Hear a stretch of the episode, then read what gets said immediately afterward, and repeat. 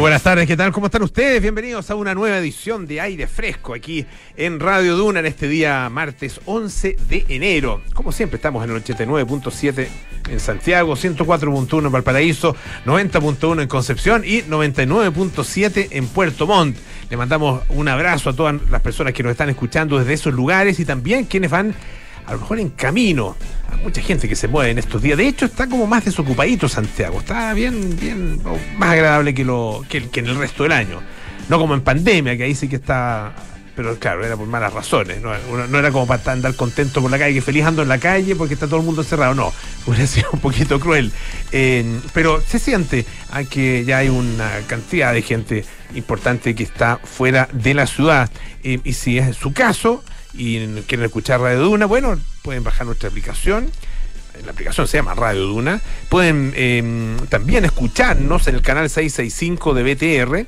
Y, o pueden ingresar a duna.cl a través de cualquier dispositivo y ahí está toda nuestra programación, las noticias y también nuestros podcasts. Lo mismo que en Apple Podcasts, Spotify y las principales plataformas de podcast.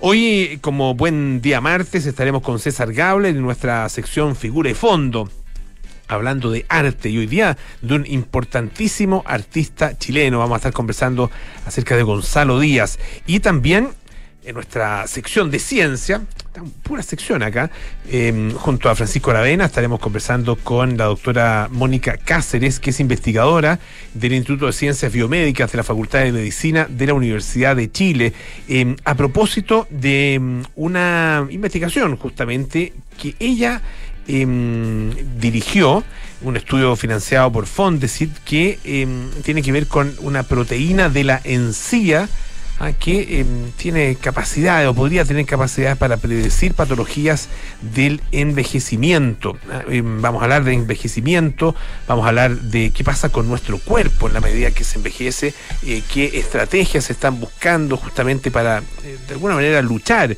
eh, contra, sino contra el envejecimiento, contra las, patologías asociadas, que eh, son eh, muchas, como bien saben ustedes. Así que interesantísima conversación la que tendremos esta tarde aquí en Aire Fresco. Y partimos, como siempre, con María, María José Soto y la actualidad. ¿Cómo estás, José? Bien, me ibas a decir María Jesús. Casi te digo María Jesús. Sí, no. No, no, ah, no, no, no, Yo me tupo de repente. Sí, ah, ya. Sí. Qué terrible una, nombre se no sé si, No sé si una tartamudez que nunca traté ah, alguna cosa así como. Puede ser. Como que se me chanque el choclo, pero bueno. Mira, yo cuando estoy nerviosa o muy cansada me pongo a tartamudear. ¿Ah, Siempre, sí. Siempre he sido media tartamudilla. Mira, no, no, nunca lo he notado. No lo he notado, porque lo, yo suelo ocultar esas cositas. pero... Saludos a todos los tartamudos. ¿ah? A los tartamudos, pero por supuesto. De hecho, de hecho, tienen una una, eh, un desarrollo, digamos, de, de, y un control de eh, su condición que, que, que, es muy notable. Eh, a mí me ha tocado estar con personas que han tenido una tartamudez muy, muy aguda ¿ah? y, que a través bueno, de las terapias, a través del trabajo con fonoaudiólogos, etcétera, logran superarlo y lo hacen de una manera bien increíble. a lo mejor el, el, tartamudo más famoso que existe hoy día es Joe Biden. Ah, es verdad. ¿Te acuerdas que era que de hecho lo, compartió varias veces en su campaña? Estuvo con un niño que también tartamudeaba y le dijo, mira, yo también tartamudeaba cuando, cuando niño. Cuando niño. la verdad es que lo fui manejando, lo fui controlando. Y hay quienes no lo logran o, o, no o su tartamudez no, no, no tiene muchos cambios en el tiempo y de alguna forma aprenden a manejarlo así, digamos, claro. hacerlo así y, hacer una vida total y completamente normal y tranquila. Así es. Bueno. bueno. Vamos a lo nuestro. Vamos a lo nuestro, sí, pues. Hoy día salieron los resultados de la PTU, que es la prueba de transición universitaria, que tuvo resultados muy interesantes. como, como sigla de, algún tipo de, de, garabato. Anda, ¿qué te no, crees? PTU. CCM. Claro, más o menos. Tipo CCM. Sí, sí, claro, ¿qué te creí? PTU. Empieza a pensar. Ándate la PTU. No, no calza. Ya, no, pero, es, la prueba de transición. Es la prueba de transición. Recordemos que el próximo año ya vamos a tener dos pruebas en, en dos fechas, y van a, mitad de año. Y van a, perdón, van a seguir siendo de transición o ya van a, van a tener algún carácter más definitivo, porque yo lo que, lo que entiendo es que van efectivamente transitando hacia algo que uno supone va a ser más definitivo, eh, pero no sé cuándo va a llegar, porque eh, la idea era ir pasando de una prueba eh, centrada en los conocimientos a una prueba centrada más bien en las aptitudes y las capacidades ah, de, de, la, de, de los alumnos. Sí. Ah, eh, lo, que, lo que hace que toda esta vuelta que nos dimos desde la prueba de aptitud académica, ah, eh, pasando por la prueba de selección universitaria, la PSU, no sé, nadie lo ha dicho ah, y nadie lo ha reconocido, pero parece que no fue de las mejores ideas que, que- que haya tenido nuestro, nuestro sistema educativo. Sí, bueno. no, Porque sin- pero- significó, aumentó la segregación. Ah, aumentó la segregación, sí. Pero bueno, desde, desde este año ya la prueba, que va a seguir siendo prueba de transición, se va a hacer dos veces al año. Eh, esto por, básicamente, por para darles oportunidades a los estudiantes, por lo mismo, porque ah, tienen la sensación todos los estudiantes de que se juegan la vida eh, y que esa prueba va a ser como va a definir su futuro. No, el, el Ministerio de Educación dijo, y es una, en una buena idea porque todo el mundo lo valoró y lo aplaudió y hace rato que lo venían esperando. Sí. Va a ser una prueba donde vas a tener dos oportunidades de hacerla, que va a ser a mitad de año y a fin de año, y con las dos posibilidades de entrar también a la universidad y te puede servir el mejor resultado. Claro, eso, eso es bueno, ah, pues la puedes dar dos veces, do- dos veces en el año, eh, pero, pero yo no lo entiendo eh, completamente porque no hay admisión de segundo semestre. O sea, hay, hay proceso de admisión en primer semestre y en algunas carreras, en algunas universidades. Claro, o Eh, sea, hay tú dices admisión que si la hacen en agosto, no. No, pues si era te en tienes que esperar un mes, seis esperar- meses. Igual tiene que esperar para el proceso de admisión. Claro, de- que- pero en el fondo- Que viene en enero, marzo. Pero la lógica es que si tú la haces eh, primero, la haces en, en, en agosto y no te fue bien, Claro. La repites La en diciembre te- y te, debería ir mejor, Sí, porque pues, ya sí. lo practicaste, ya saca- te sacaste el nervio. Eso, eso es bueno, te saca y el si te va peor, usas la de agosto. vienes ya con cierto impulso de estudio. Claro. ah, de, de- de haber avanzado un poco eh, y lo que te queda a lo mejor es mejorar ciertos aspectos y no tienes que esperar un año completo para rendir nuevamente la prueba Claro. y así y así claro si, si tú la rindes tendrías que esperar ocho años para poder eh, postular Sí, no sé sí.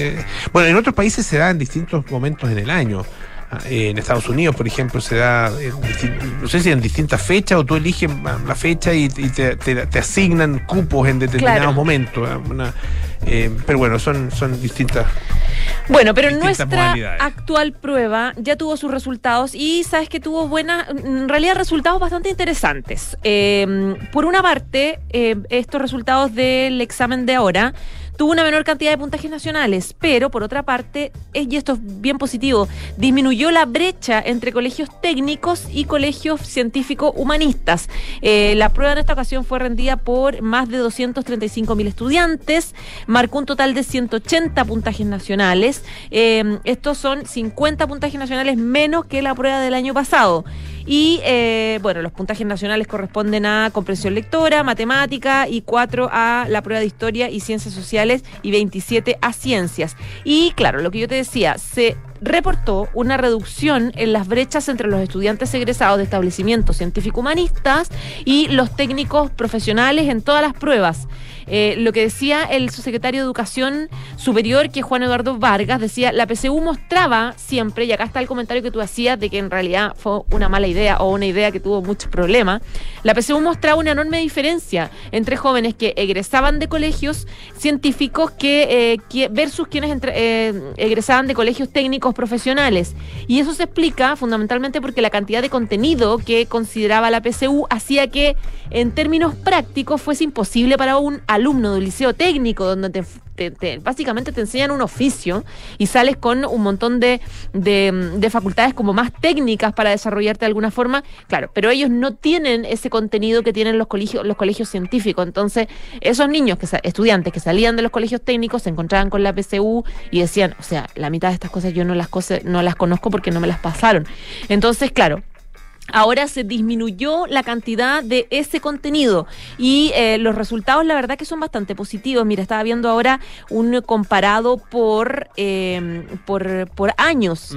Por ejemplo, la prueba de comprensión lectora, la diferencia promedio de, puntajes egresados de establecimientos científico-humanistas y técnico-profesionales para el 2020 era de 95 puntos, para el 2021 era de 81 puntos.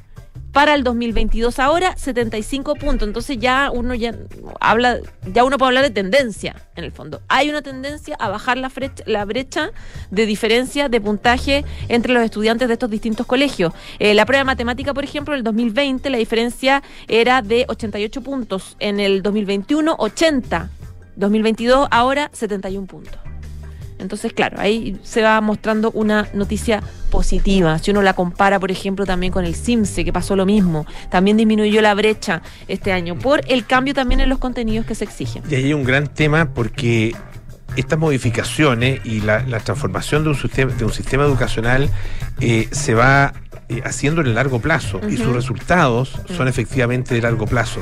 Entonces, eh, acá, es, claro, a esta altura es difícil eh, saber, o sea, el- lo que está claro es que el- si hay una mejoría en un, en un determinado periodo de tiempo, lo más probable es que el gobierno de turno tenga poco que ver con esa mejoría y que más bien Claro. eso se haya comenzado a gestar eh, uno o incluso dos gobiernos atrás. El caso nuestro con, con gobiernos de cuatro años, ah, en un periodo... Menos se ves- nota, Menos se claro. nota, tú lo puedes ver en, pe- periodos de ocho años, de 10 años, de 12, ah, eh, y ahí empiezas a ver estos, estos cambios. Por, por lo mismo que es tan difícil establecer eh, política en este tipo de materia, ah, porque, claro, eh, en la medida en que excede el periodo de, de una sola administración, se hace menos interesante, porque los resultados no se van a ver durante la administración, sino que probablemente en las posteriores. Y esperemos pues. que esa- esta brecha siga disminuyendo. Oye, José, hay frases malas que han quedado para la historia. Eh, levántese más temprano, compre flores. Ah, ¿Te acuerdas? Que han generado. Eh, no, sí. no, no, esto, esto no prendió cabro. Esto lo aprendió, claro. Cabro, esto no prendió. Uy, hay tanto. Hay harta, Hay hay harta. Hay, hay una nueva, pero no acá en Chile, en, eh, en Gran Bretaña, eh, y es acurrúquense con sus mascotas. ¿A qué se refiere esto? Es un proveedor de energía de Gran Bretaña que se llama Ovo Energy, eh, que es el tercer proveedor de energía y que eh, envió por correo electrónico a sus clientes una lista con, comillas, 10 formas sencillas y rentables de mantener el calor este invierno. Y entre ellas estaba abrazar a las mascotas. Eh, otra, desafiar a los niños a una competencia de hula hula. O, o hula hoop se llama en otras partes. El, el hula Para que entren en para calor, Para que, para que básicamente. entren en calor, claro. Hacer, sal- hacer saltos, limpiar la casa. Buenas ideas, buenas ideas. Eh, bueno, eh, O- Energy tuvo que pedir, eh, eh, digamos, eh, ofrecer disculpas ah, después de haber hecho esto, después de haber dado esta serie de consejos. Claro, el tema es que hay una preocupación muy grande por los aumentos en las cuentas de luz, las cuentas de electricidad, la factura, que podría aumentar un 5% eh, para millones, esto en abril, para millones de hogares allá en eh, Gran Bretaña, a partir, como les decía, de- del mes eh, de abril. Eh, un eh, diputado de Bristol dijo que estos consejos de Ovo Energy eran ofensivos y pidió a la empresa que se disculpara. Publicó un tuit este diputado. eh, dice, no estoy seguro de quién firmó la campaña de marketing diciendo a la gente que se pusiera un, un chaleco, digamos, y comiera avena caliente en lugar de encender la calefacción si no se lo puede permitir. Ah, eh, en realidad, bien desubicado el consejo. Ah, se han disculpado, efectivamente, muy, desubicado.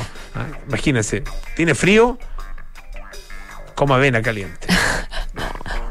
Bueno, dice mm, en todo caso la empresa.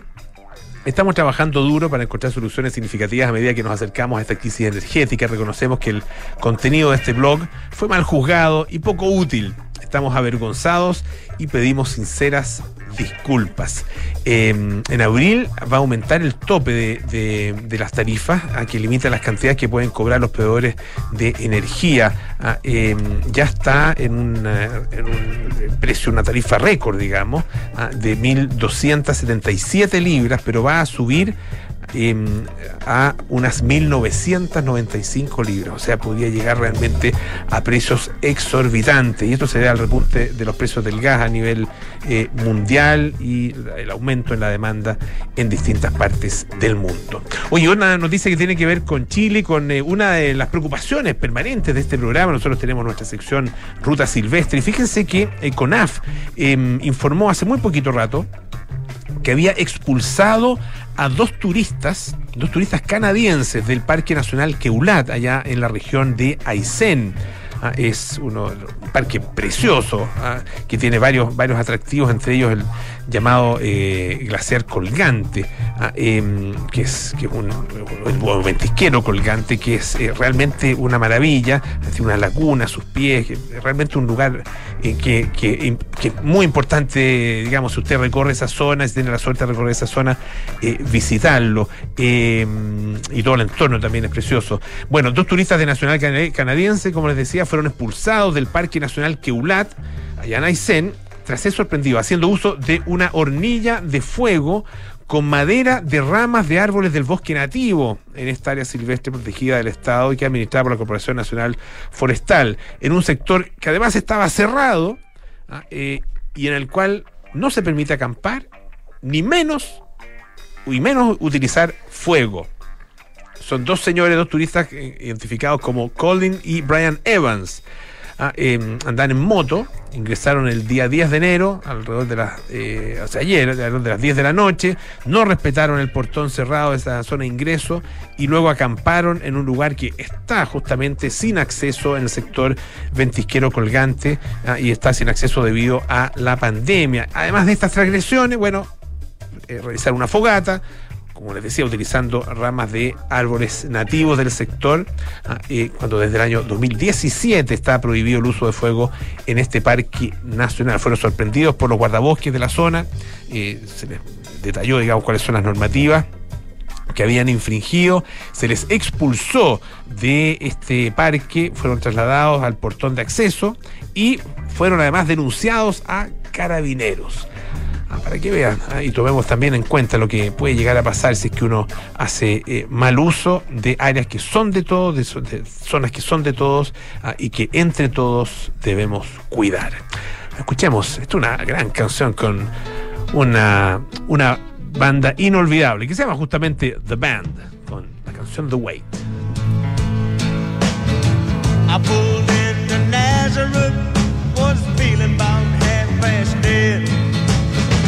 I just need some place where I can lay my head. Hey, mister, can you tell me where a man might find a bed? He just grinned and shook my hand.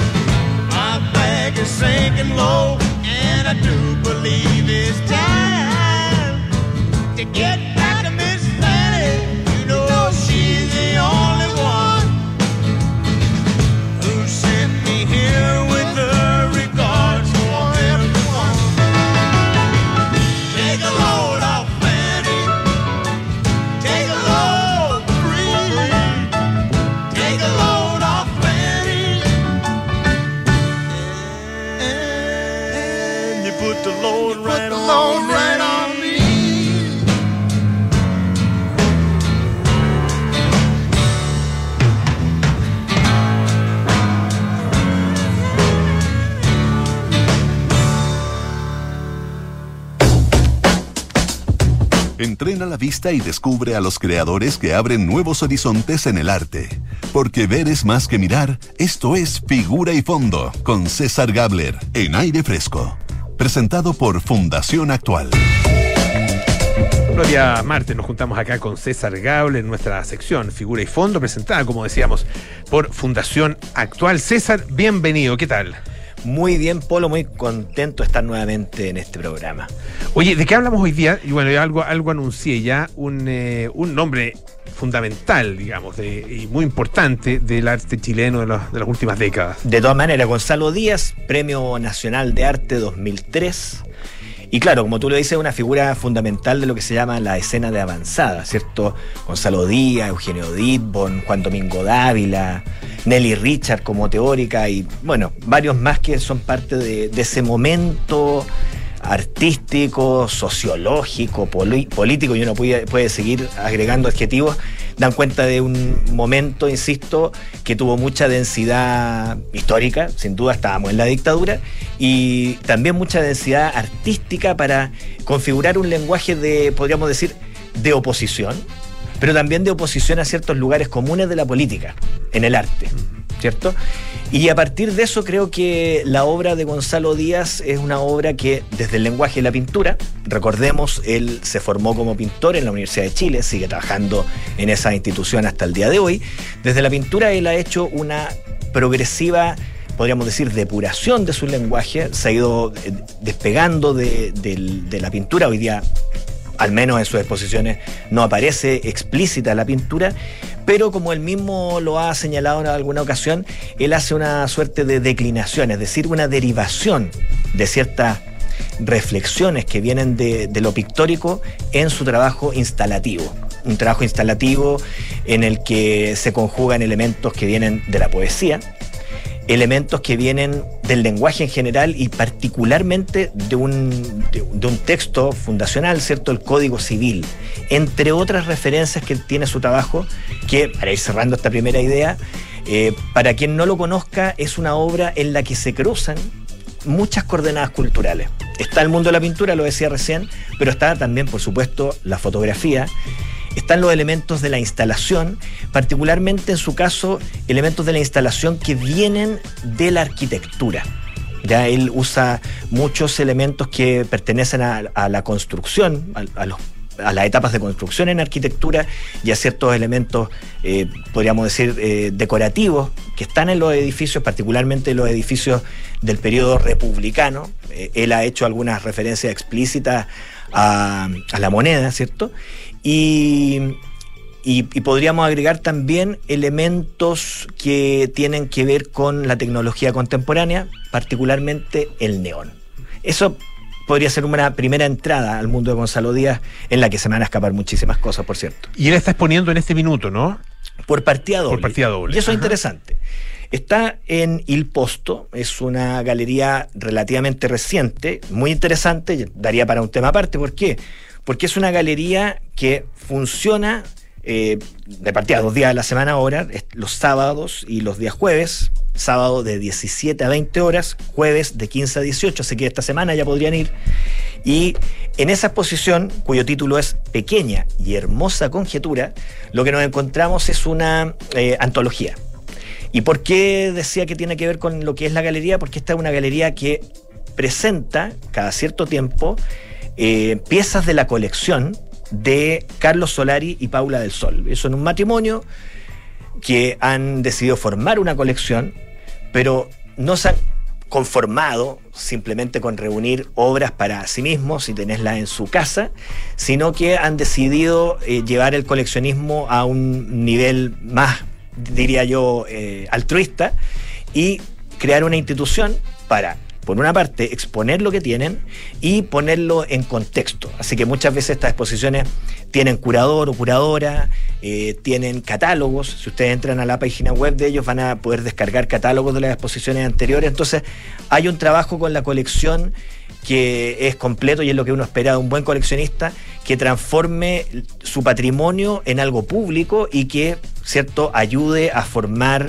eh, a las nuevas generaciones, porque de hecho muchas de estas obras que están acá son obras que se pusieron, por ejemplo, Lonquén en 1989 y los artistas jóvenes probablemente no han tenido la oportunidad de verlas. Entonces, esta es una Claro. buena oportunidad de acercarse a esas obras. Solo, eh, probablemente muchas de sus obras solo se conoce por referencia, ah, por, Exacto. por, eh, por Entonces, aquí- fotografía, por video. Ahora, eh, ¿con qué se encuentra uno en, en este, en este espacio específico? En este espacio que está frente a la Galería Patricia Ready, en Espos, se van a encontrar, yo diría, con varias piezas importantes, pero dos que me parece importante mencionar, con Unidos en la Gloria y en la Muerte, de 1997, una gran instalación que expuso Gonzalo Díaz en la Sala Mata del Museo de Bellas Artes.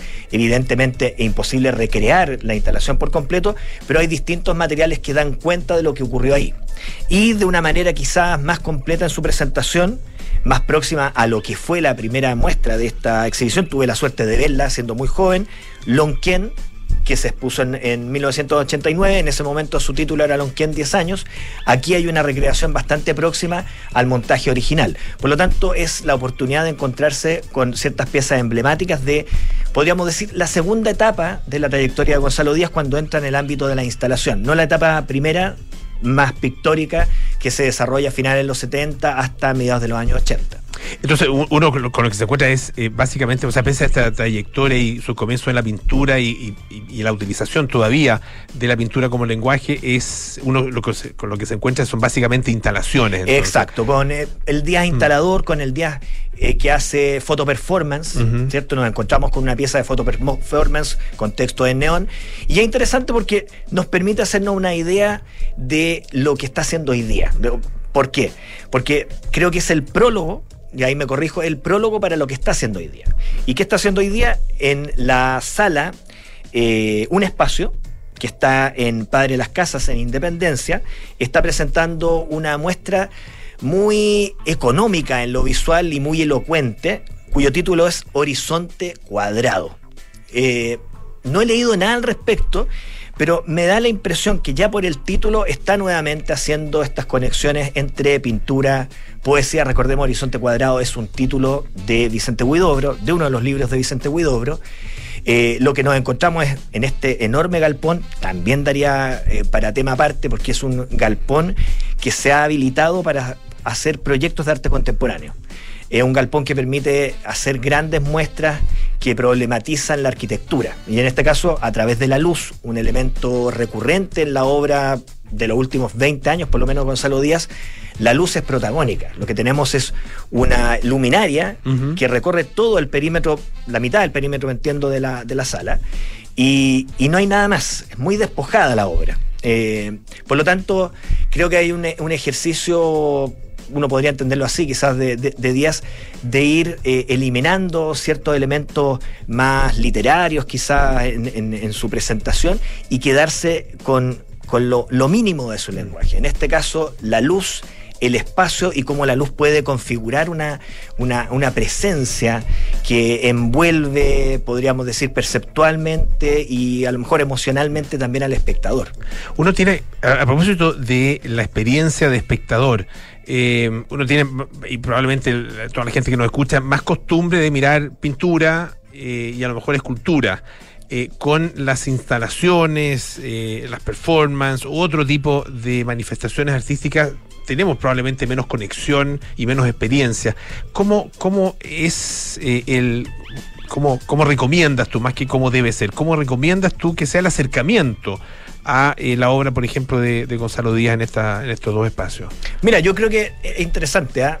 Creo que si yo tuviera que recomendar un recorrido ideal, para mí sería ir primero a Il Posto, ver lo que está haciendo ahí, porque uno puede entender desde dónde parte esta reflexión con, con la luz, las conexiones que hay entre justamente la luminaria, entre sus distintas eh, posibilidades, el neón, de hecho, un elemento con el que ha trabajado Gonzalo Díaz, el neón que tiene por una parte una reminiscencia a lo comercial, los letreros de neón, en, en Santiago hay un par de letreros clásicos, ¿cierto? Este de champaña.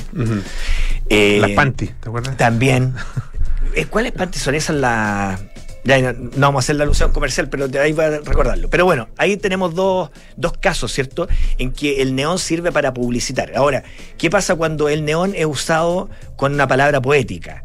Eh, con ciertas eh, frases que pueden ser en relación al espacio y a las imágenes que el artista conjuga, algo enigmática. Ahí hay, una, hay un trabajo que hace días con el misterio finalmente. Eh, creo yo que, y eso puede ser antesala a lo que vamos a encontrar en, esta, en este un espacio que está en Independencia, creo que eh, Díaz ha ido mm, compenetrando con algo que puede no ser obvio o no ser esperable en el arte conceptual, que es el misterio. O sea, es posible leer conceptualmente las obras de Díaz a partir de ciertas coordenadas que uno puede eh, acceder a través de textos. En ese sentido, eh, la sala El Posto va, va, a compartir material para que los espectadores ¿cierto? puedan además complementar lo que ven con ciertas eh, frases, ideas ¿cierto? que comparte el artista.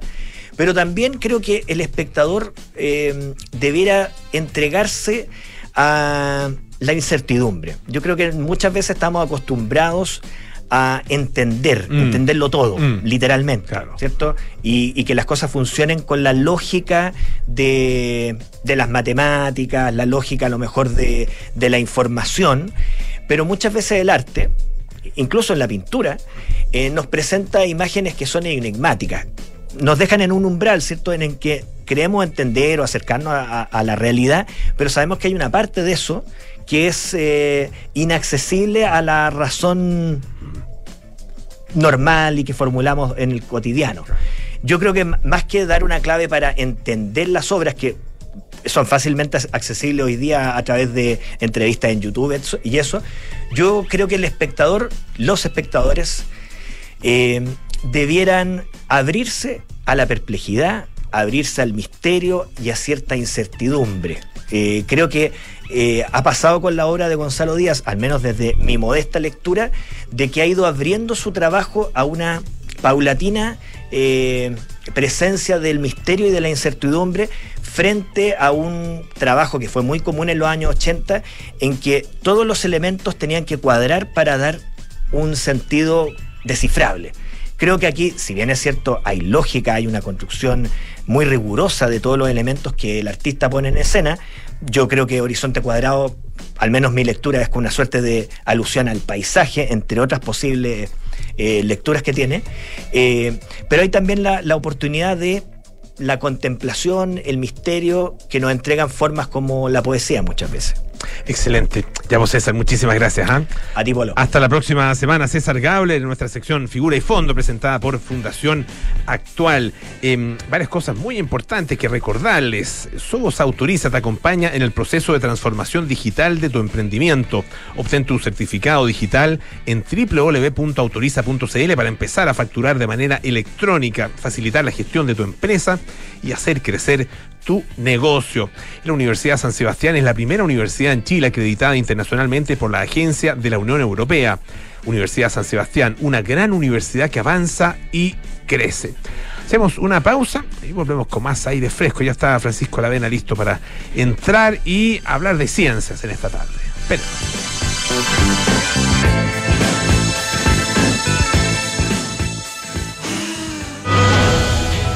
Hoy en primera preferencia a la Universidad San Sebastián y obtén 100% beca matrícula. Además, contamos con becas de hasta 100% en arancel por la duración formal de la carrera. Conócelas ingresando a simulador.uss.cl y solicita tu certificado de beca. Este certificado te asegurará el beneficio si cumples con la información ingresada en él. Simulador.uss.cl Universidad San Sebastián. Admisión 2022. us.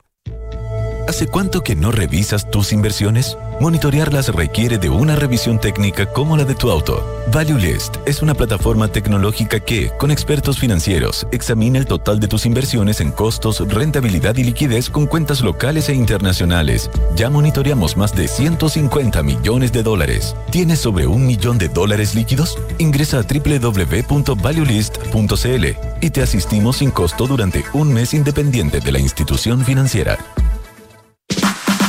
Sobos Autoriza es tu aliado en el desarrollo y gestión digital de tu negocio. Obtén tu certificado digital en www.autoriza.cl y comienza a emitir facturas y realizar los trámites de tu empresa 100% en línea. Ahorra tiempo y papel con el certificado digital de Sobos Autoriza y haz crecer tu negocio con el respaldo de una compañía líder en soluciones electrónicas. Sobos Autoriza, tu aliado en certificados digitales. Ya no les queda nada para irse de vacaciones, ¿no? Sí, y lo mejor es que nos vamos dos semanas. Oye, a todo esto, ¿ustedes tienen alarma? Sí, la de Verisur. ¿Y qué tal? Nosotros buscamos instalar una antes de irnos. Mira, la contratamos justo antes de las vacaciones y la verdad es que nos fuimos mucho más tranquilos. Se la recomiendo. Ya, llegando a casa los llamamos. Protege lo que más te importa con alarmas Verisur. Tu hogar monitoreado las 24 horas del día. Llama al 600-385-0003 o calcula online en verisur.cl. Este verano, activa Verisur. Activa tu tranquilidad. Estás en aire fresco con Polo Ramírez. Ya estamos de vuelta aquí en aire fresco, esto es Radio de Una. Recuerda que Liberty Seguros pone a tu disposición productos y servicios digitales que cuidan tu tiempo. Descubre más ingresando a liberty.cl y busca a tu corredor más cercano. ¿Y hace cuánto que no revisas tus inversiones? Bueno, ValueList es una plataforma de seguimiento de inversiones que elimina ineficiencias en tu desempeño y monitorea costos, rentabilidad y liquidez. Conoce más en www.valuelist.cl. Nos preparamos para los viajes espaciales, conocemos los últimos avances de la medicina y nos enteramos de los nuevos algoritmos que se están usando. Activa tu inteligencia artificial, porque en aire fresco es hora de conversar con los expertos junto a Polo Ramírez y Francisco Aravena. Así es, todos los días martes estamos junto a Pancho Aravena para conversar con, eh, con eh, algunas de las mentes que eh, están haciendo, haciendo avanzar a este país. Exactamente. Ah, eh, en distintos ámbitos. Ayer conversamos con el ministro de Ciencias y claro, es interesante cómo eh, el conjunto de las ciencias chilenas ha tenido un, un eh, progreso, un eh, avance y, y una significación también eh, muy, muy importante y a, a nivel de las investigaciones que se hacen, pero también a nivel de la presencia en la opinión pública Claro. ah, y, la, y la preeminencia que está, que está teniendo. Ha sido, ha sido interesante lo que ha pasado en los últimos dos, tres años en ese sentido. Exactamente. Y parte, fíjate que parte importante de la del, eh, del impulso, creo yo, en los últimos años y eh, probablemente en las últimas dos décadas, me atrevería a decir, al, al desarrollo de la ciencia es, por ejemplo, eh, lo- la creación de los institutos Milenio, Mm. que, que generan un eh, financiamiento de largo plazo para investigaciones que eh, uno dice, el, el, la investigación en sí misma podría no resultar para nosotros, el público ignorante, mayor, eh, de mayor interés, pero resulta que son esas cosas que de ciencia básica que van, van generando avances importantes. Eh, hay, hay centros realmente que han hecho un, aporte eh, muy, muy importante en, eh, en, en todos estos pequeños pequeños digo entre comillas digamos en, en- estos avances que van que van dándonos luces sobre grandes preguntas porque por ejemplo la investigación que, vamos a, a comentar hoy día es de la doctora Mónica Cáceres investigadora del Instituto de Ciencias Biomédicas de la Facultad de Medicina de la Universidad de Chile y también ella es investigadora del Instituto Milenio de Inmunología e Inmunoterapia eh, y el Núcleo Milenio Minicad Eh, y ella eh, dirigió una- un estudio que tenía como objetivo detectar eh, potenciales blancos terapéuticos eh, para tratar el envejecimiento, es decir, signos que nos permitan ver cómo, por ejemplo, identificar marcadores de cómo está envejeciendo y cuál es el proceso mediante el cual están envejeciendo nuestras células. Esto puede parecer muy puntual, porque mal, mal que mal envejecer es como, bueno, parte de la vida, ¿no? Pero resulta que si, si logramos, eh, como, como ha hecho la investigación de la doctora Cáceres, eh, identificar marcadores que nos permitan ir, identificando, por ejemplo, eh, eh, proteínas que sobreexpresadas van generando cierta, ciertos efectos en el, en el organismo, nos permiten obviamente tratar, por ejemplo, patologías que tienen que ver con eso. Para conversar entonces sobre esta investigación, estamos con la doctora Mónica Cáceres. ¿Cómo está? Muy buenas tardes. Hola, buenas tardes. Muchas gracias por la invitación. Muchas gracias a usted por el contacto. Quería partir con una pregunta más bien amplia, eh, porque cuando hablamos de, las, eh, de la ciencia del envejecimiento, ¿cierto? Eh, como decía yo, estamos hablando eh, de, de enfrentarnos a un proceso, a un proceso natural. Sin embargo, existe tal concepto como envejecer bien. ¿Qué es envejecer bien en su concepto? De hecho, eso es una de las cosas que nosotros estábamos estudiando hace un par de años atrás, cuando nosotros empezábamos a mostrar marcadores de envejecimiento. Porque muchas cosas, nuestros hábitos, si hacemos ejercicio, cómo nos alimentamos, todo eso influye en, en el envejecimiento. Entonces nosotros ahí lo que hicimos fue sacar muestras de sangre de distintas edades para ver en qué edad nuestros sueros, nuestros factores que están circulando en la sangre dejaban de tener efectos, por ejemplo, en células jóvenes, efectos en la proliferación, en la diferenciación, en todas las respuestas que tenían que ver con la, con la reparación tisular. Entonces, llevamos años estudiando envejecimiento, marcadores tempranos, y lo que nosotros hicimos fue tomar muestras de fibrolastos provenientes, en estos casos, de ratones jóvenes y ratones envejecidos. Estos ratones envejecidos tienen alrededor de 22 meses y es equivalente a unos 65-70 años en humanos, si hacemos la, la comparación. Lo que hicimos fue un lisado, o sea, tener todas las proteínas que estaban expresadas en, esta, en estos dos fibrolastos. Y ahí encontramos esta proteasa, que nos llamó mucho la atención, porque se sabía muy poco, la verdad. Habían pocos trabajos, habían cuatro o cinco trabajos, y que todavía no se sabía cuál era la función. Y ahí esto empezamos año 2017, algo que publicamos recién el año pasado, en colaboración con muchos investigadores, hay investigadores de Brasil, hay investigadores de Estados Unidos. No somos solo nosotros, hay harta gente involucrada para poder lograr eso. Y ahí nos encontramos con esta proteína que solo se expresaba durante el envejecimiento. Y que interesantemente cuando tú modulabas su expresión, atenuabas su expresión, por ejemplo, en animales envejecidos, mejorábamos la reparación y disminuíamos una respuesta celular que se conoce como senescencia. Y la senescencia ahora está bien como en boga, porque inicialmente se descubrió como una medida de protección tumoral, porque la célula senescente es una célula que está dañada, tiene un daño en el DNA. Entonces, desde el punto de vista, si es una célula tumoral, a nuestro organismo nos conviene que esta célula no siga creciendo. Pero, por ejemplo, desde el punto de vista de la reparación, nosotros necesitamos una célula que sea funcional.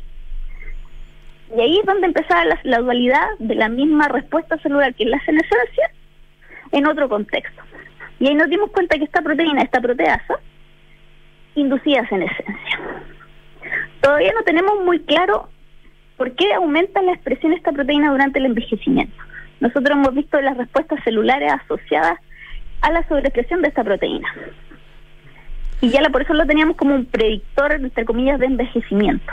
Porque cuando tú tenías mayor expresión, se asociaba muestras, por ejemplo, muestras de encía de mayor edad. Y se ha visto que en algunos tipos de cáncer su expresión disminuye. Entonces hay algo con la modulación de esta proteína relacionada con dos, dos enfermedades que son bastante prevalentes durante el envejecimiento. Doctora, eh, para entender bien el, el proceso de envejecimiento, a ver si pudiera eh, eh, eh, explicarnos en qué consiste. ¿Es un, ¿Es un envejecimiento a nivel celular? ¿Es la célula la que envejece? ¿Es el mecanismo de reproducción de células el que envejece? ¿Cómo, cómo, cómo, cómo se da en los organismos? El envejecimiento es a nivel global. nosotros envejecemos, pero a su vez nuestras células van disminuyendo en sus capacidades celulares. Y si uno evalúa respuestas de las células, por ejemplo, cómo migran, cómo se mueven, cómo se dividen, todo eso va disminuyendo con la edad. Y a su vez se van acumulando estas células senescentes, que es las que yo te comentaba hace un rato. Que la, la gente joven nosotros podemos tener células dañadas, pero nuestro sistema inmune las elimina sin problema. Pero ¿qué es lo que pasa cuando envejecemos? Estas células se empiezan a acumular. Y son células dañadas, son células senescentes.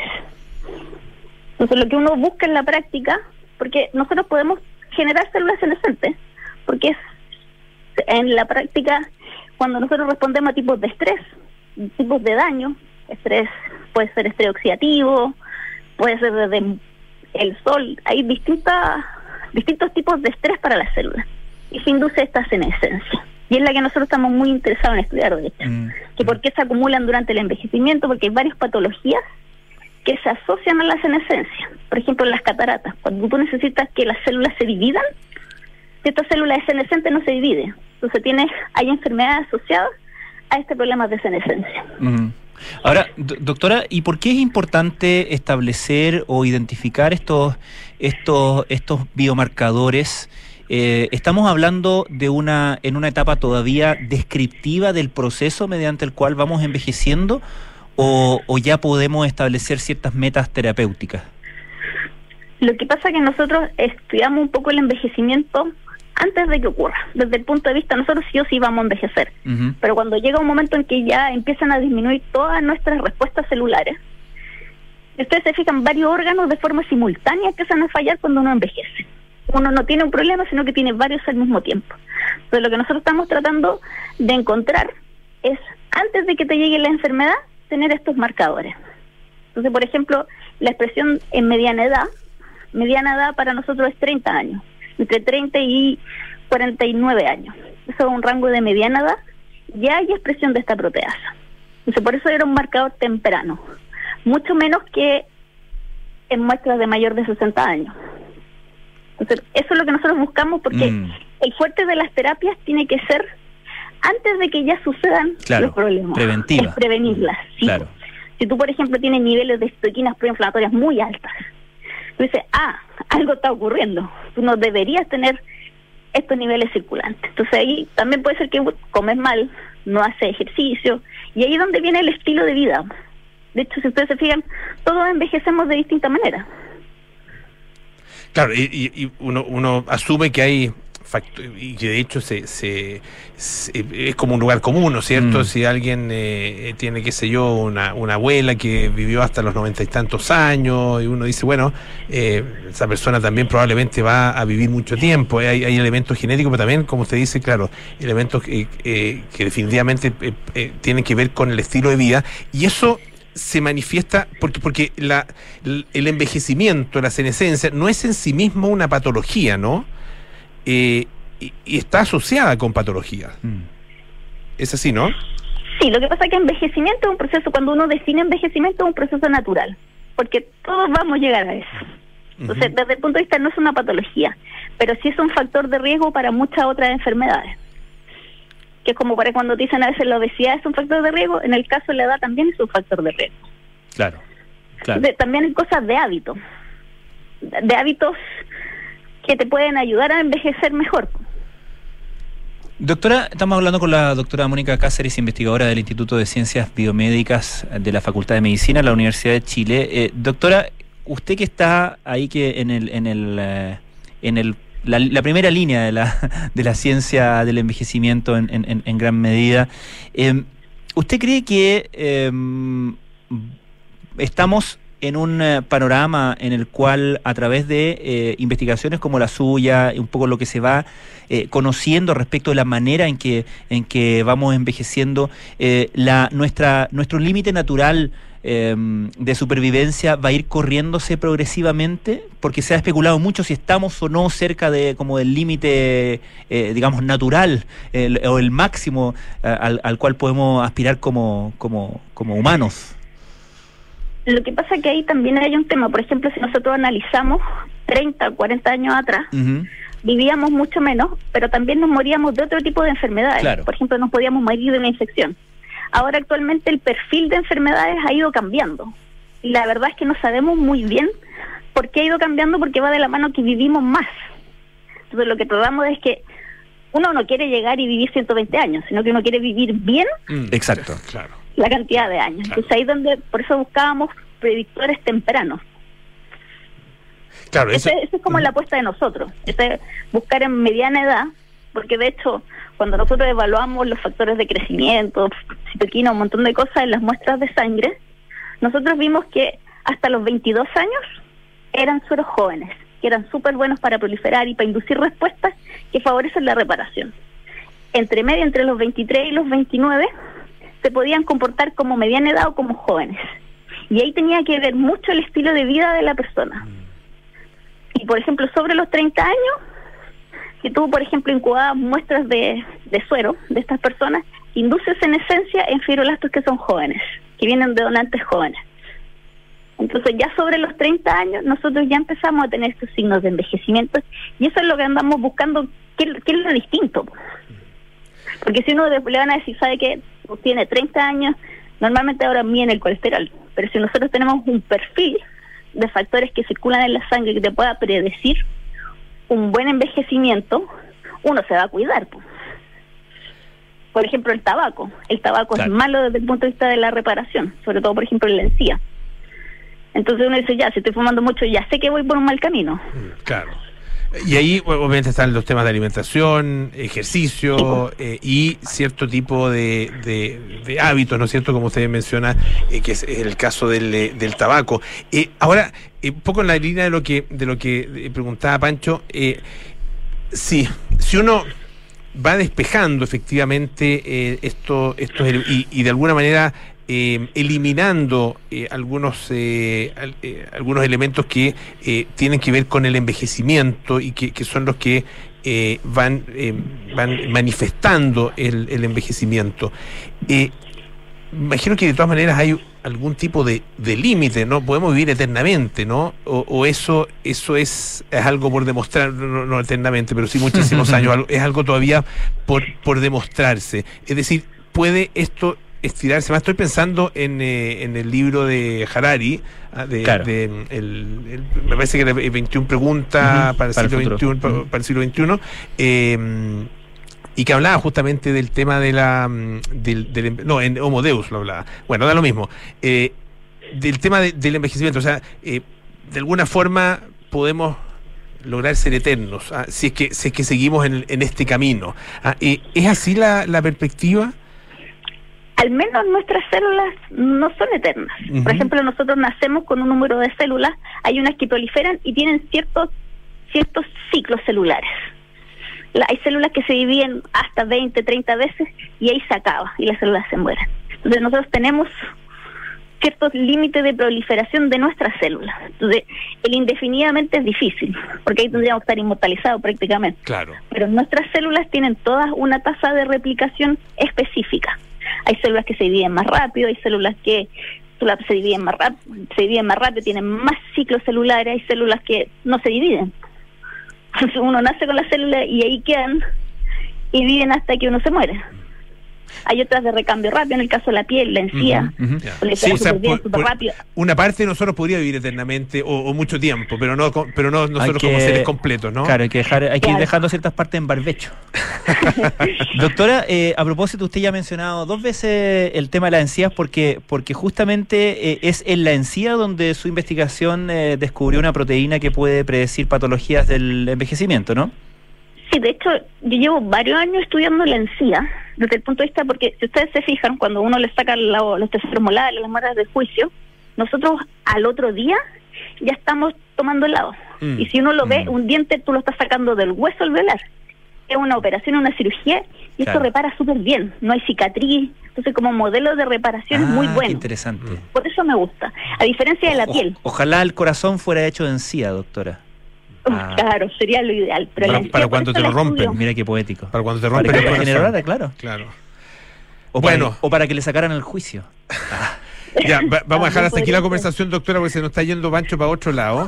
Eh, no, en serio. ¿Cómo que Le, no?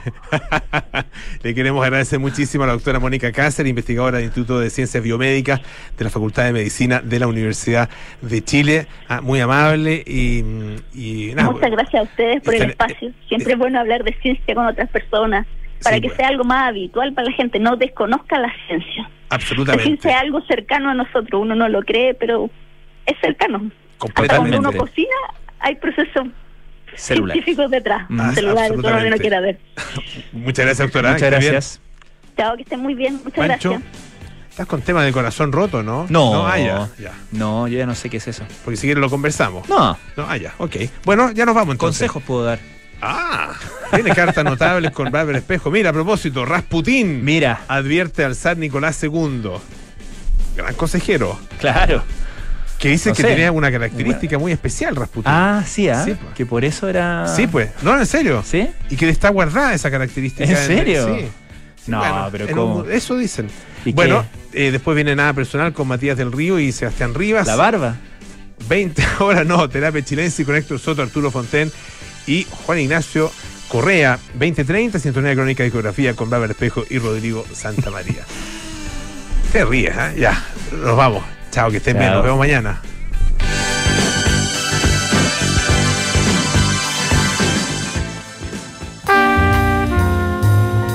...1914... Un vapor atraviesa por primera vez el canal de Panamá. En Londres utilizan radio para tratar el cáncer. En abril, el Ministerio de Marina ruso ordena a los